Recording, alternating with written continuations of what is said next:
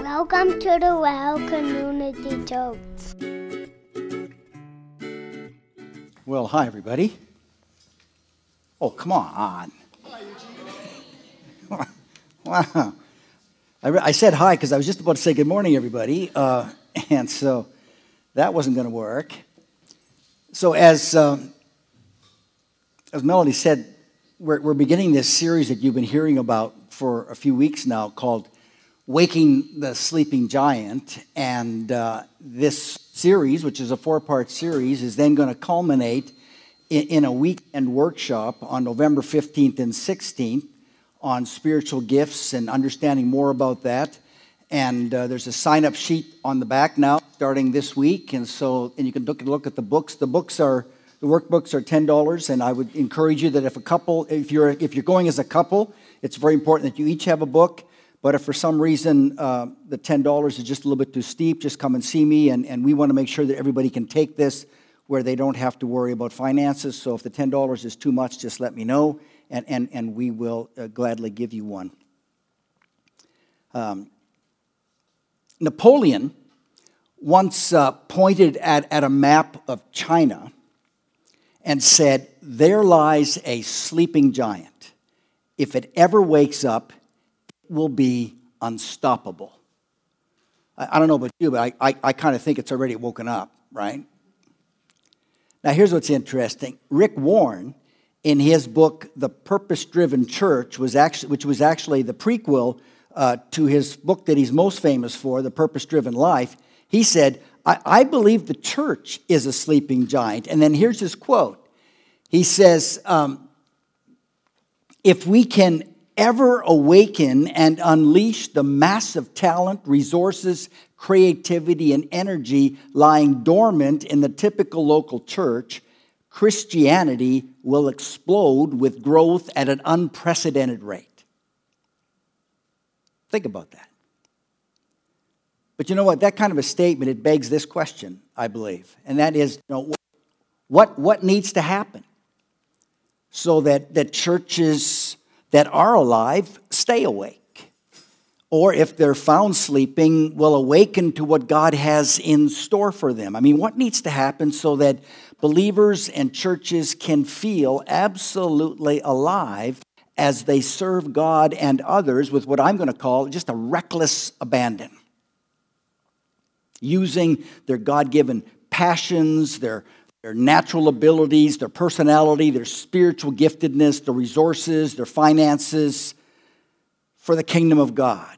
So, what needs to happen so that we as believers and we as churches will both minister to one another in the community of faith that we have gathered here, in the ministry of transformation, and then simultaneously engage the community that we live in, in a, you know, with a missionary heart, where we are literally taking the church to the community rather than expecting the community to come to us. So, what needs to happen for, for that to become a reality? Well, I, I think in order to do justice to that question, we really need to allow God to awaken in us five things. First of all, our, our call. And that's going to answer the question so, what does our call to serve actually look like? And then, secondly, there's awakening our shape. And, and here we answer the question well, how, how do we actually serve? And then the third uh, question is awakening our motivation, where we're going to answer the question so, what attitude should we serve with? And then on the last Saturday, we're going to talk about God awakening in us our purpose and our empowerment, which will answer the question so, why do we actually serve? And to serve with distinction, what kind of empowerment is actually available to us? Now, to help us introduce each of these things that God wants to awaken in us, we're going to use a, a, different object lesson each week to kind of describe what the church looks like when we've allowed God to awaken those kind of things within, within us. And I've got those four illustrations up there, and they'll be there every week, and I'll just draw another one out each week as we go through this series. So, with that in mind, let's get started. And, and to begin with, we, we want to explore the issue of, of God awakening in us our call to serve. And so, if you have your Bibles or you have your Bible app, turn with me to Romans chapter 12. Romans chapter 12, because there we find the answer to the question you know, what does our call to serve look like? And if you look in Romans 12 1, there it says this Therefore, I urge you, brothers, and of course the implication there is and should be brothers and sisters. Therefore, I urge you, brothers and sisters, in view of God's mercy, or in other words, in, in light of what God has done for you through Jesus on the cross. So, in view of God's mercy, I urge you to offer your bodies as living sacrifices, holy and pleasing to God. This is your spiritual act of worship. So, you see, when it comes to, to serving, that's our call to serve God and others with, with, with this sacrificial mentality, just to offer all of ourselves, our body, our heart, our mind, and soul to be on mission with God like Jesus sacrificially. In, in investing in other people's lives in the same way that Jesus did, in both our community of faith here at the well, we're gathered here, and also in the community at large that we are, you know, trying to bring the kingdom of Christ there. Now, here's the thing about this sacrificial mentality it's not a casual suggestion in the Bible, it's not something that we're meant to take lightly. In fact, the Bible makes that abundantly clear by drawing our attention to three key phrases in that verse that I just read. First, there's this phrase, I urge you. And you need to know that there is an absolute strong sense of urgency here that the author is trying to paint. In fact, the picture that, that, that he's trying to paint is this you, you, you need to picture Paul on his knees pleading to, with, with us just, just listen to what I'm about to say because what follows is extremely important. That, that's what you kind of get need to picture when he says, I urge you. Okay? He says this is what, what, what's, what's about to follow is, is just absolutely critical in, in a Christ follower's life. Extremely important in the life of a believer who wants to commit to living, like, like, living life like Jesus did. The, the second phrase kind of puts an exclamation point on the call to serve sacrificially. And it says that, that if we will heed this call, our obedience will actually be pleasing to God. It'll be acceptable to Him. It'll be like this wonderful aroma. Okay? And then, third, apparently, this call to be a living sacrifice is something so profoundly God honoring that it is actually considered in some form a reasonable act of worship to God. That's that's how important this sacrificial uh, attitude is, this call to be a living sacrifice. There's a sense of urgency to this call. It's, a, it, it's something that if we obey, it'll be just absolutely pleasing to God and, and, and this wonderful act of worship. Now, as I thought about that sacrifice, that sacrificial attitude, I, I was reminded of, of a car show that, that Rona and I attended one year. It was an annual event that was organized by a church. They did it every year. And they did it for two reasons one, to just connect with the community, and two, to raise funds for, for um, Teen Challenge. Anybody ever heard of Teen Challenge? And those of you who don't, they, they work with, they're, they're a Christian organization that works with people in addiction and have had tremendous success with that. And we have a few of those here in Ontario. Anyway, the, the year that we were there, there were 1,200 cars there. And um, here, here are just a few of them, right? Just, just four out of those 1,200 cars. Now, here's the point I'm trying to make think of the sacrifice of time, of skill, um, you know, money, passion that was necessary to transform those vehicles into looking as though they were brand new, no matter what their original age was. Now, if you think of it, the church in some way is like those cars. It doesn't matter how young a church we are, like our own, or how old a church might be, like this United Church here.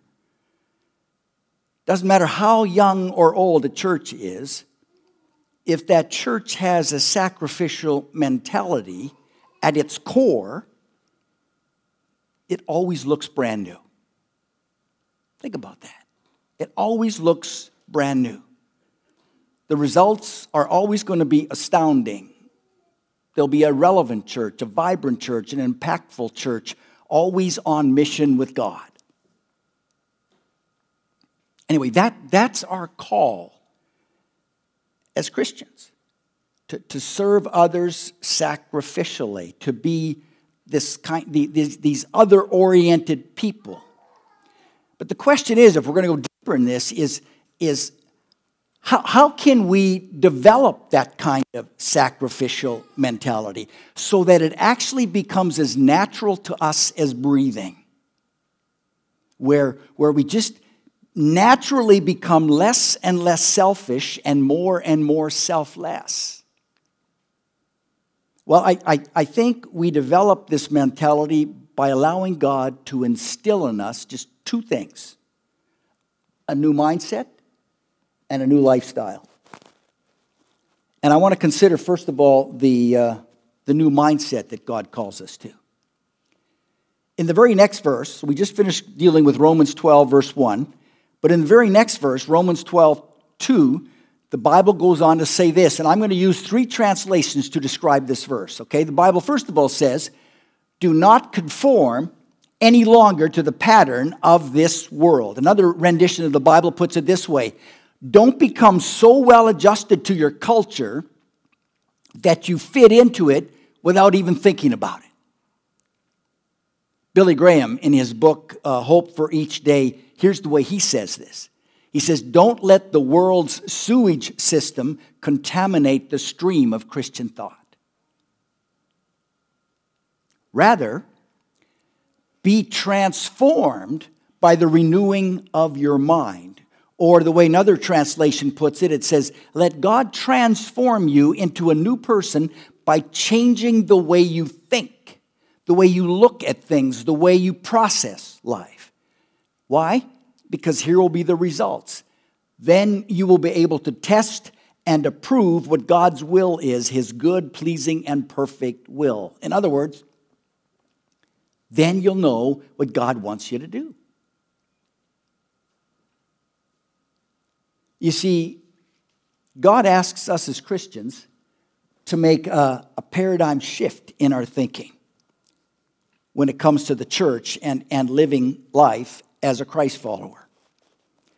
The idea being that if we'll think differently, if we'll allow God to change our thought patterns to think like Jesus would, we'll naturally begin to act differently as well. That's the starting point in, in developing a sacrificial attitude uh, towards serving. God calls us to develop this new mindset, something that's going to transform us from the inside out, something that's going to cause us to view the world with, from, from God's perspective something that, that will lead us to develop a, a godly worldview rather than a, a secular or humanistic worldview. Or, or today, you know, many people have an, an, an, eclectic, pluralistic religious worldview. By that I mean that they pull a little bit out of that religion, a little bit out of that, a little bit of that, and they form their own religion.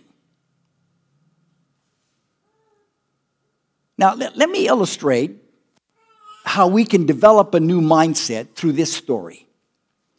Years ago, I used to coach uh, football, not soccer, you know, like real football. Sorry, sorry. It was for 12 to 15 year olds. All right?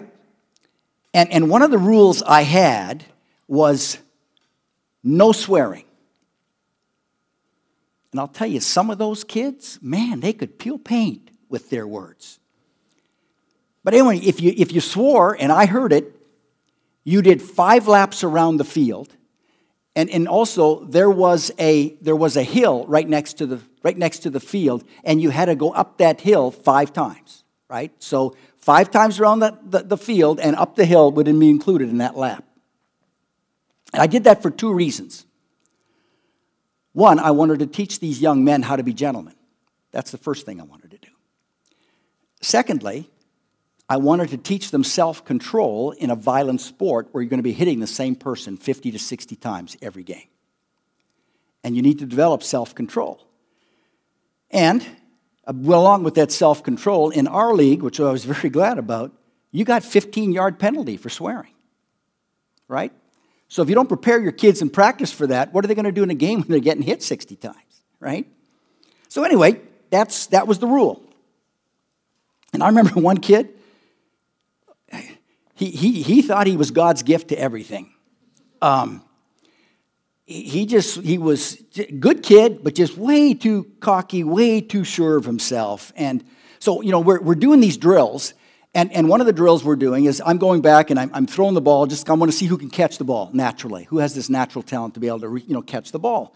And so they're all lined up and they're doing that. And I'm throwing the ball and throwing the ball. And this kid runs out really nonchalantly, like, look at me, I'm so cool, right?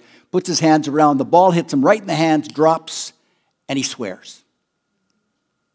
And I said, um, see ya. Five laps, don't forget the hill. Way he goes.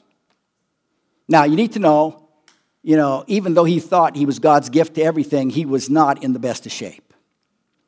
And so when he came back from the five laps, he, he was wheezing pretty hard. Um, I told him, you know, go take a rest. Don't participate again until you feel like you're ready. A few minutes later, I see him in line again. And he, for another, he went out for another pass, dropped the ball, swore again. Now, I want, you know, especially uh, the mothers here, I want you to know I, I was a caring coach, right? I, I, liked, I liked my kids, I, I, I loved them. But I just waved at him and I said, Don't forget the hill, right? And away he went on his second, you know, five laps in a half hour. And when he finished that second set of laps, because I let them use their own pace, right? Well, he collapsed on the ground. He, he could hardly breathe, let alone swear, which was really good because practice was far from over, right? But here's what came out of that. For two years, I had the privilege of coaching that, that boy, and he never swore again during that entire time. And what's even more significant is, is this not only did he stop swearing, but his, his whole attitude changed. His cockiness was, was replaced with this quiet confidence. This, he, he began to develop this team mentality, and he worked hard, and he, he became my starting linebacker. And for those of you who don't know, any, you know much about Canadian or American football, that's a very important position on defense, right? He's kind of like the quarterback for the defense. You see, what he did is he developed a new mindset, a new way of thinking, and it transformed him. It changed his perspective about the game, and it changed the perspective about himself. And what I'm getting at is this that's what God asks us to develop when it comes to serving Him sacrificially. He's asking us to develop a new mindset, to allow Him to give us a new mindset allowing Him to renew our thoughts, our minds, which will then cause us to and, and, lead us to appropriate action, godly action, action with a sacrificial, selfless bent to it. So that's the mindset that God wants to develop in us when it comes to serving Him sacrificially. But He also asks us to do something else. He also asks us to develop a new lifestyle. A lifestyle that's, that's countercultural to society. It's a, a lifestyle that is actually characterized by one word, and that word is interdependence. Not independence, but interdependence. Our, our world basically says you're mature when you become independent. The Bible says you become mature when you become interdependent, not dependent on, on one another, but interdependent with one another. That, that's how the church functions best. That's how God has actually wired us to, to function together as a family of God. You see, it's only when we develop this, this interdependent attitude toward one another that we learn how to serve God and others sacrificially. Oh, you know, don't get me wrong. We, we, we need to be dependent upon God through Jesus Christ. That's where our dependence needs to be on. But true maturity as a Christ follower is seen is uh, in our in, interdependence with one another rather than our independence from one another. Rick Warren, in his book, The Purpose Driven Life, says the Bible knows nothing of solitary saints or spiritual hermits isolated from other believers and deprived of fellowship. He goes on to say, while your relationship to Christ is personal, God never intends it to be private. In God's family, you are connected to every other believer. Now, there are many phrases, there are many analogies in the Bible that, that point to this interdependence, this interconnectedness that, that, that God wants to exist in the church. But the, the best and, and the most often used analogy is that of the human body. So if you have your Bibles with you, t- turn with me to, to 1 Corinthians 12 which is the next book over from the book of Romans. 1 Corinthians chapter 12. Now, one of the first things that this chapter mentions, um, one of the first things that this, this that chapter mentions about this, this interdependence is this that every Christ follower in the church is given the ability and the giftedness to serve and is expected to serve in some capacity. Why? For the common good of one another and, and then the community out there. And of course, that's barring an illness or, or, you know, or, there, or you need a time of emotional healing or, or you've just had a baby.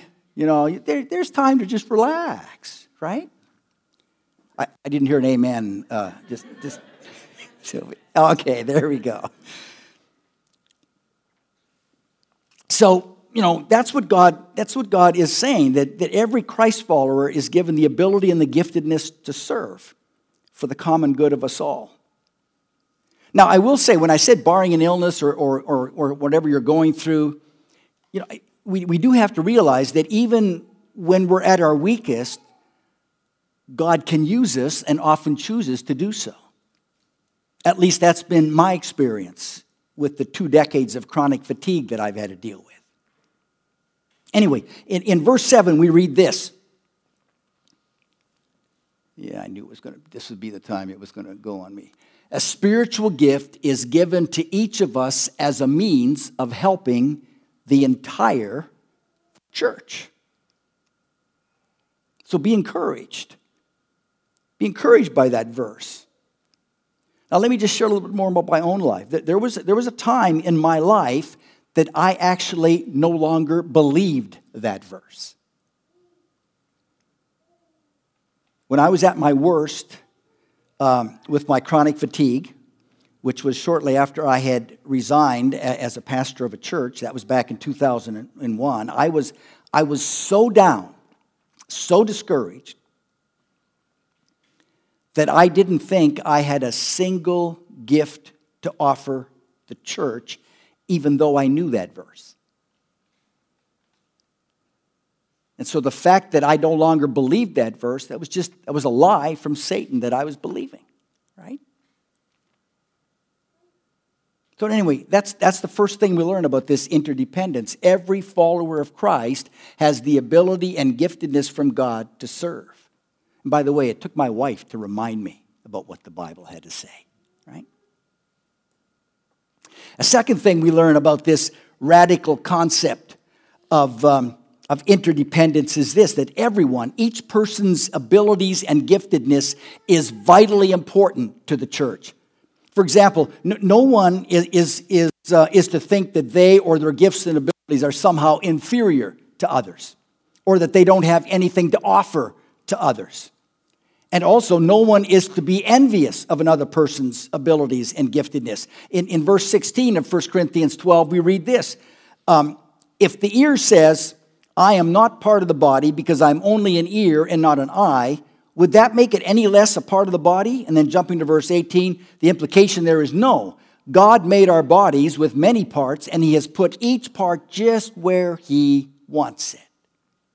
So you see, we're not allowed to feel inferior towards or envious of others and their giftedness. We're all important in God's eyes.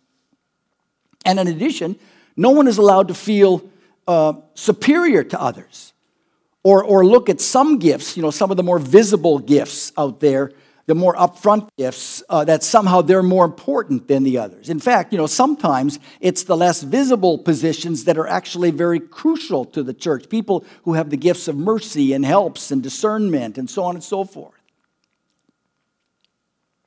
In, in his book, The, the Purpose Driven Life, Rick, Rick Warren says, you know, small or hidden ministries often make the biggest difference. And then he illustrates it this way. He says, in, in my home, he says, the most important light is not the large chandelier in our dining room, but it's the little night light that keeps me from stubbing my toe when I get up at night. And by the way, th- those aren't from Rick Warren's house, in case you're wondering. He, he lives a really quite a frugal lifestyle, so you need to know that. Uh, I just wanted to cause the greatest amount of difference between the two, right? Anyway, Rick goes on to say that there is no correlation between size and significance in the church. Every ministry matters, every gift matters, because we are all dependent on each other to function well. And we find all of this in verses 21 to 24 of 1 Corinthians 12. And I'm going to read it to you from the paraphrase called The Message which for many of you, you know that it's a paraphrase taken from the original Hebrew and Greek by Eugene Peterson. Here's how he puts it He says, What we have is one body with many parts, each its proper size and in its proper place. No part is important on its own. I mean, can you imagine eye telling hand, get lost? I don't need you. As a matter of fact, in practice, it works the other way. The lower the part, the more basic and therefore necessary. You can live without an eye, for instance, but not without a stomach. And then he ends with this If you had to choose, wouldn't you prefer good digestion to full bodied hair? You can see what decision I've already made, right? Anyway, what they're trying to get at here is everyone's vitally important in the life of the church. No one can claim superiority, and no one is to feel any inferiority. And this brings me to the third thing about interdependence. There is to be a unity in our diversity. In other words, there's to be a unity of mind and purpose within the diversity of our personalities, our abilities, and our giftedness. Starting in verse 25 of 1 Corinthians 12, we, we read these words. And keep in mind, the implication here is because all gifts from God are important and necessary to God's kingdom work, this makes for harmony among the members so that all of the members care for each other equally. Now, all of you together are Christ's body, and each one of you is a separate and necessary part of it. Unity within diversity in the kingdom of God. In their book, Fearfully and Wonderfully Made, Dr. Paul Brand and, and Philip Yancey, they, they compare this unique combination of unity within diversity in the church but by looking at the human cells in a body. And here's what Dr. Brand says. He says, You know, I, I am stuck or I am struck by, by, by their variety. He says, chemically, my, my cells are almost all alike. You know, they're, but visually and functionally, they are as different, he says, as animals in a zoo.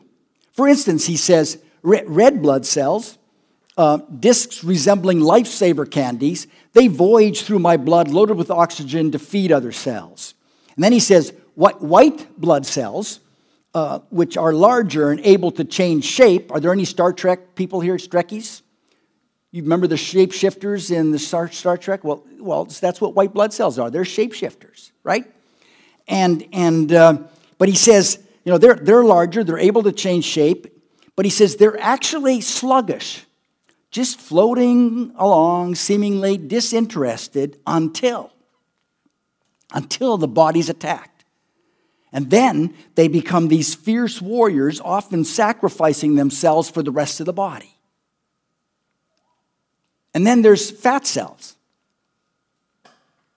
He says fat cells seem lazy and leaden, like bulging white plastic garbage bags jammed together.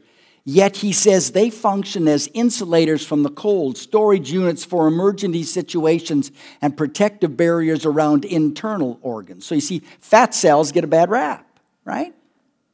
Now, looking at me, you know that if we have a famine that comes, I'm going to be the first one to go because I don't have enough fat cells in me that covers one happy meal, right? I mean, that's about it. Okay, that's, that's what a healthy, biblically functioning church body looks like when we're using our time, when we're using our, our finances, our giftedness, our abilities, our personalities to serve others interdependently. But let's just switch gears for a moment and, and let's ask but what, what might the church look like, you know, keeping in mind the cells of the body?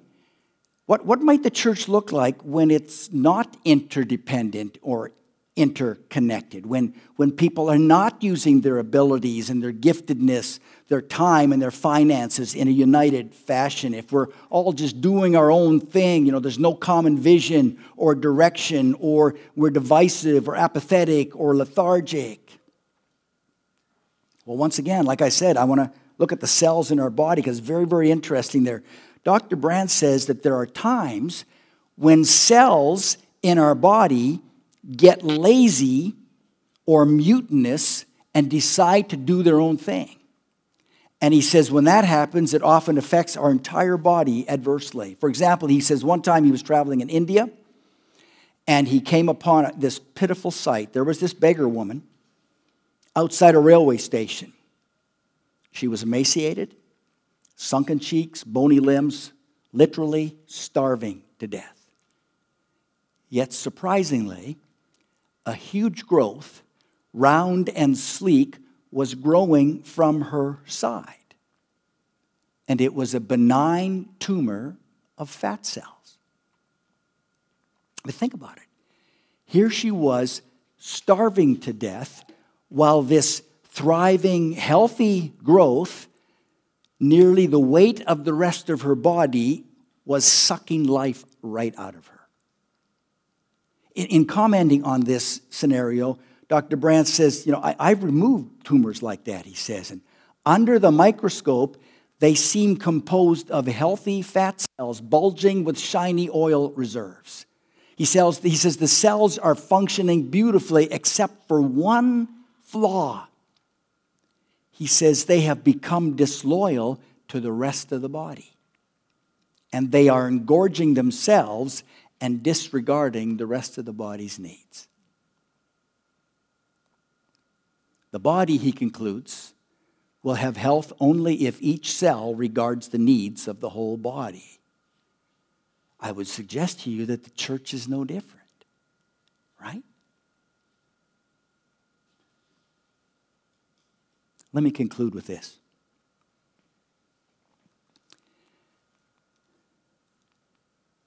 Did you know that apparently there are no pleasure nerves or pleasure nerve cells in the human body? None. There are nerve cells for pain, for cold, for heat, for touch, but no nerve cells to give us a sense of pleasure. Pleasure, it seems, is to be a byproduct of all of our cells living in cooperation. And so, taking that analogy, I would suggest to you once again, when you think of it, the church is no different. Pleasure, in, in enjoyment, um, a sense of fulfillment, true joy comes from cooperating with one another under God's guidance and direction. So I would encourage us that as we continue to allow God to build this church, let's, let's not succumb to the sleeping giant syndrome that plagues so many North American churches today. Instead, let's be known as a church that's awake, that's, that's alive, a church that's on the, the cutting edge of what God wants for us, a church empowered by God to transform the world through Jesus. Let, let's, let's be involved. Let's be a church that's involved in, in God sized stuff, stuff that we could never accomplish without His help. Which is part of the reason that we have decided as a lead team that for the last two and a half months or so, we've set an additional goal of 7,000 that we want to have as a church be, you know, on top of our budget by the end of the year because we want to get ready for next year and what that's going to mean. But I mean, just think about this. We are part of the greatest team on earth. God wants to use us in mind boggling ways to make a huge difference in our community. Ministering to one another and engaging our community out there. So, when it comes to serving others, we want people to say of us, you know what? There is nothing like the church when it's going well. Or, boy, we would sure miss the well if they were no longer here. Wouldn't that be great for people to say that of us, right? Now, I, I mentioned earlier that um, each week I'm going to use a different object lesson to illustrate what we've been talking about. And, um, and so, if there is nothing out there like the church when it's going well, then I would suggest to you that it's, it's like this wicker basket right here.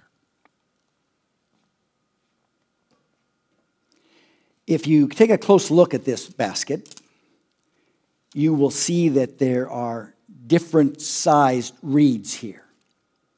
You know, some are pretty thick, like these on top here. Some are very small. There's different shades of colors in here.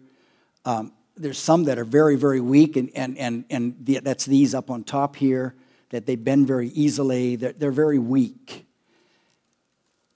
So, all of these individual things, they're, um, they're all kind of weak on their own, but, but woven together, like every part of every one of these things has a part to play in building the strength of this wicker basket. And so when you put it all together, this is what you got something that can hold a lot. When you don't, you have something like this, right? These individual reeds, and they, they break relatively easy, right? And by themselves, they're, they're really kind of useless, right?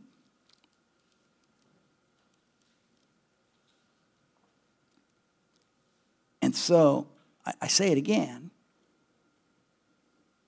empowered by God, with, with Christ to lead and, and unite us,